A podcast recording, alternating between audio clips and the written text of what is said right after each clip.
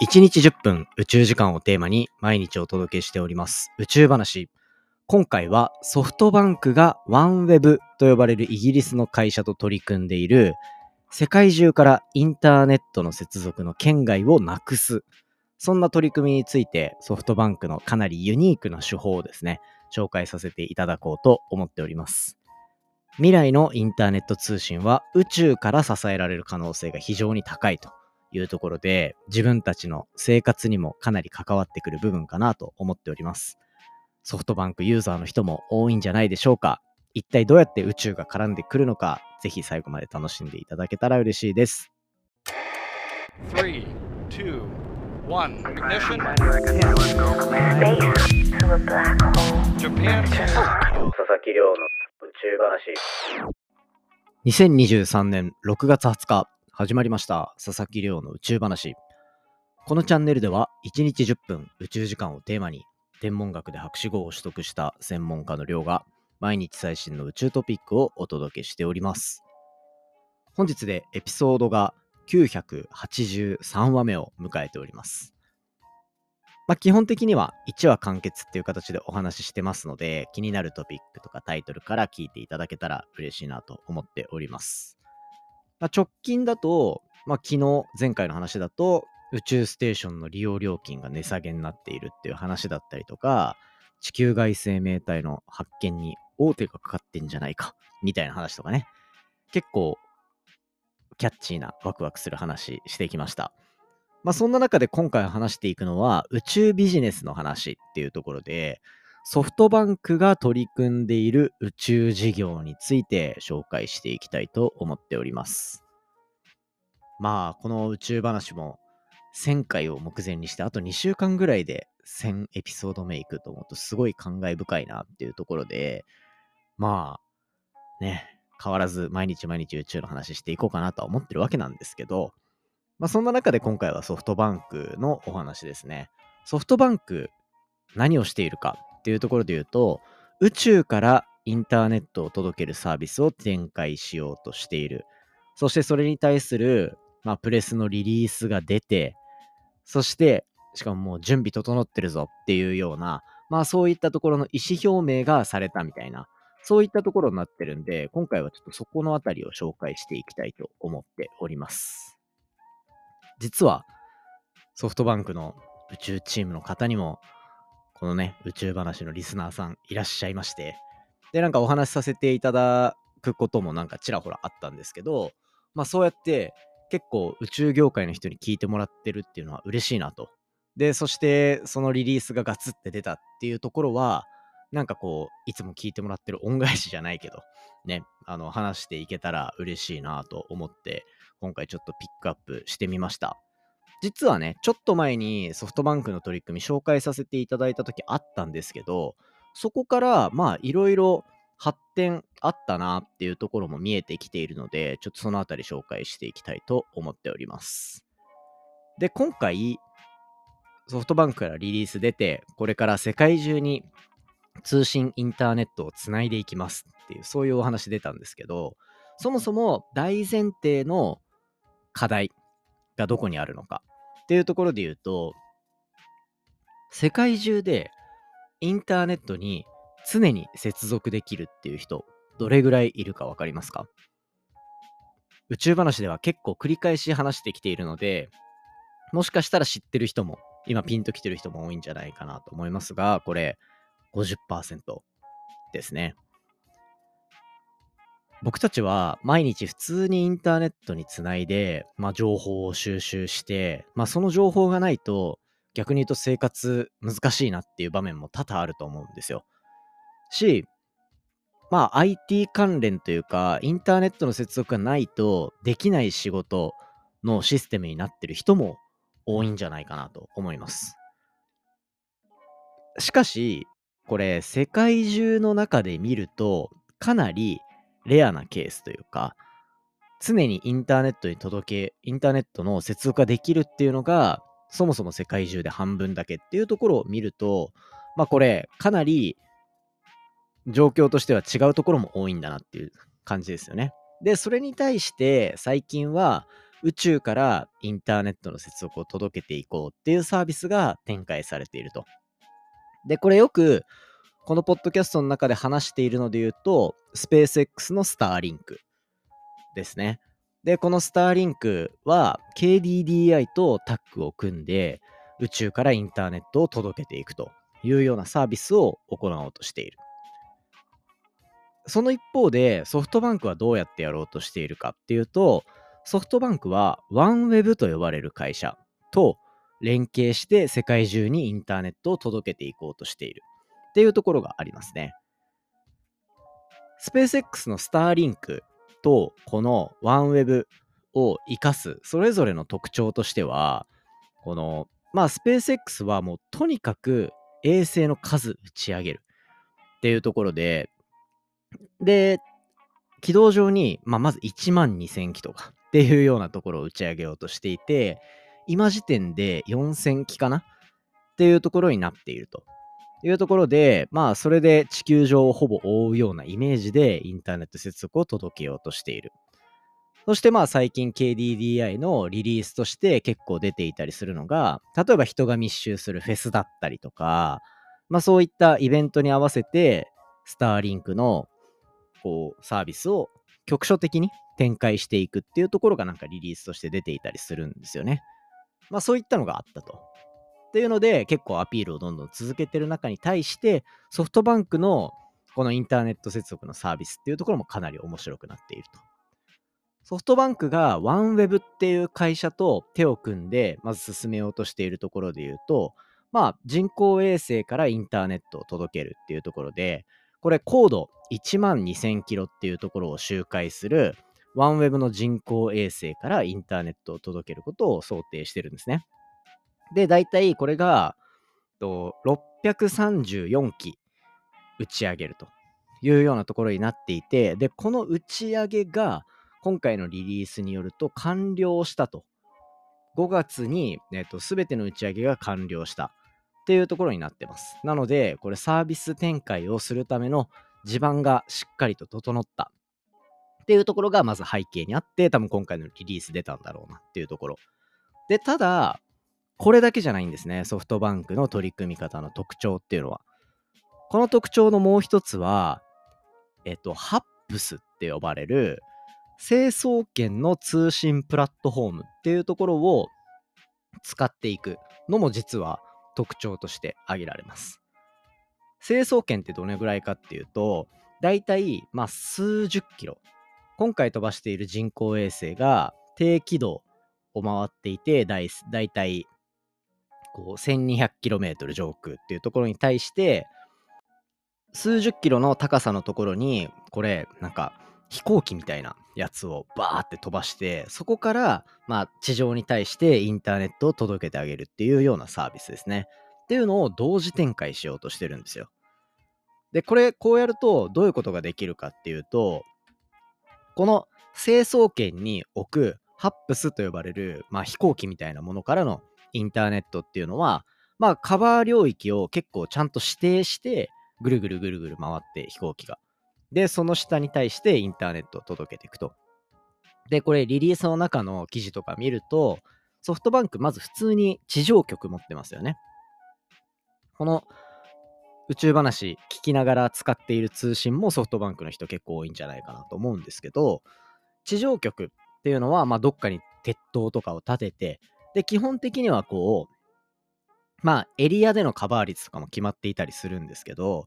まあ、人が密集しているような市街地だったりとか、まあ、あとは都市部、普通のベッドタウンとかの部分ですね。っていうところ。そして、まあ、一部の農村部とか、そういったところまでをカバーしていくようなイメージになってます。カバー範囲としてはね。ただ、まあ、やっぱり、それ以外の県外になってしまうエリアだったりとか、海、海上ですね。海とか空とか。そういったところって、まだカバーしきれないんですよ。それに対して、こう、いろんな役割を、ハップスって呼ばれる成層圏に飛ばす、まあ、飛行機みたいなドローンみたいなやつと、低軌道に乗せる人工衛星でカバーする部分とっていうのを分けていて、その成層圏、上空数十キロのところで動かすものに関しては、地上局がカバーしきれない農村部だったりとか、もう明確にここは圏外だって分かっているような圏外のエリア。そして海っていうところまでをカバーしようとしているのが、この HAPS、HAPS っていう、あの、まあ、ちっちゃい飛行機みたいなやつですね。この HAPS って、 High Altitude Platform Station と。もうなんか、まんまですね。 High Altitude だから、高、高高度。高度、アルティチュードが高度で、ハイだから高いところにあるプラットフォームステーションというようなところで、まあ通信プラットフォームですね。というところを置くと。で、そこに加えて、まあそこが、えっと、ハップスがそういう農村部、県外エリア、海っていうところをカバーする。そして低軌道に打ち上げているワンウェブの人工衛星たちは、まあ、上空1万2000キロっていうところから、まあ、密集している場所もそうですね。人が密集してたり都市部もそうですけど、もうほんと農村部、県外エリア、空まで全体をまあカバーしていくっていうようなところを目指しているというようなところで、低いところから高いところまでっていうのを合計してあの全体をカバーしていくみたいなところが特徴になるんですよね。まあ、これによってソフトバンクが連携する意味っていうのは、まあ、単純に自分たちが持っているその地上局とのあのバランスっていうところが取れるっていうのもそうだし、だソフトバンク使える場所が増えるから、やっぱみんな安心して便利に使えるよっていう話にもなる。のもそうだし、まあ、あとは、こう、今までカバーできなかったところがカバーできるっていうことによって、こう、世界中のインターネットのカバー領域っていうのを増やしていくっていうのも手ですね。そういったところで、まあ、ソフトバンク、これ NTN 構想って呼ばれてるもの、 Non-Terrestrial Network っていうので、非地上系ネットワークの構築を、まあ、どんどん進めている。まあ、そういう感じになります。で、これ、この2つの組み合わせにプラスして、実はリリースの中でも人工衛星はもう1個、静止軌道衛星っていうのも飛ばそうとしていると。静止軌道だから高度で言うと3万6000キロとかっていうようなかなり高いところまで飛ばして静止軌道って言われるぐらいだから止まってるんですよ。どう止まってるかっていうと基本的にはずっと例えば日本の上にいるとかっていうような軌道のことを静止軌道っていうんですね。こう BS アンテナとか団地行くとベランダにあるあのパラボラアンテナ全員が同じ方向を向いてたりするんですよ。で、あれはそっちの方向に BS を受信するため、まあ、BS って衛星放送なので、その BS の衛星放送を取得するための人工衛星が空にあるからみんなパラボラアンテナを上に向けるみたいな、そんな感じなんですよね。っていうような感じのところにも、これ通信衛星っていうのを配備する。で、そうすると、例えば日本全体をカバーするみたいなことができるようになるはずなんですけど、リリースの中にはこの静止軌道の情報っていうのがあんまちゃんと書いてなくて、もしかしたらあれかもしれないですね。日本にはその静止軌道とかっていうところはカバー領域には入ってないけど、世界中見るとそういったところも視野に入っているよみたいな、そういうことなのかなと思います。まあリリースの中で見るとソフトバンクは2021年の4月にワンウェブの低軌道衛星の通信サービスっていうところを、あ、違うか。すいません。今これ、あのリリース見ながら喋ってるんですけど、まあ、2021年にワンウェブと合意したというところになっていて、ただこうやっぱリリースの中では低軌道のサービスの話ばっかり書いてあるので、もしかしたらさらにその上段に人工衛星を置いて、これからいろいろさらに発展していくっていう部分があるかもというような感じですかね。で、まあこれドローン使って、ドローンというか飛行機使って、そしてと人工衛星使ってっていうような組み合わせのことを指きたすネットワークっていうふうにソフトバンクの中では呼んでいて、これからどんどんどんどん適用範囲が広がっていく。で、きっとこのリリースが出たっていうところから考えると、実際の通信の実証実験というか、あの導入のテストとかの事例がどんどん出てくるんじゃないかなと個人的には思っていたりするので、またそれはね、あの、しっかりとピックアップしていければいいんじゃないかなと思っているという、そんな感じでございます。まあなんかこれ、日本国内でも、やっぱり前回、スターリンクの話をした時かな。あの、リスナーの方からコメントいただいて、いや、日本の地方はそんなに電波のネットワーク、綺麗に整備されてないよ、みたいな。だからやっぱり、インターネットつながんないっていう状態は解消されるべきだ、みたいな話をいただいたんですよね。で、だからこれって、僕が大きい都市とかにしか住んだことないから分かんないんだろうなと思ったし、で、通信会社もきっと、まあ、あそこら辺確かに使いづらいよねとは思ってるけどカバーできなかったところが、まあ人工衛星っていうところを応用することで使えるようになるのはかなり生活の水準をこう底上げしてくれるいいサービスなんだろうなと思ってるので、まあなんかソフトバンクの取り組みが今後どうなっていくか、KDDI の取り組みがどうなっていくか、そして以前もちらっと話した楽天。楽天も宇宙からインターネット届けようとしたりしてるから、まあそこのバランスは三つどもえ的な感じでね、みんな出てくれないかな とか思ってたりします。ね、そういったところで、なんか結構ニュースピックスの番組とかでありそうですよね。ソフトバンク呼んで、KDDI 呼んでとか。で、楽天の人呼んで、宇宙からのインターネットって何なんだみたいな。っていうところ。まあもしかしたら、あの、通信キャリアの差みたいな感じで、まあ、どこ使ってもユーザーからしたら変わらないっていうパターンもあるかもしれないですけど、そこはなんかどういう技術が面白いなと思うから差になってくるとかなのかなとか、あとはどこもどうすんのかなとか、そんなことをふわっと思いながら今回は締めさせていただきたいなと思っております。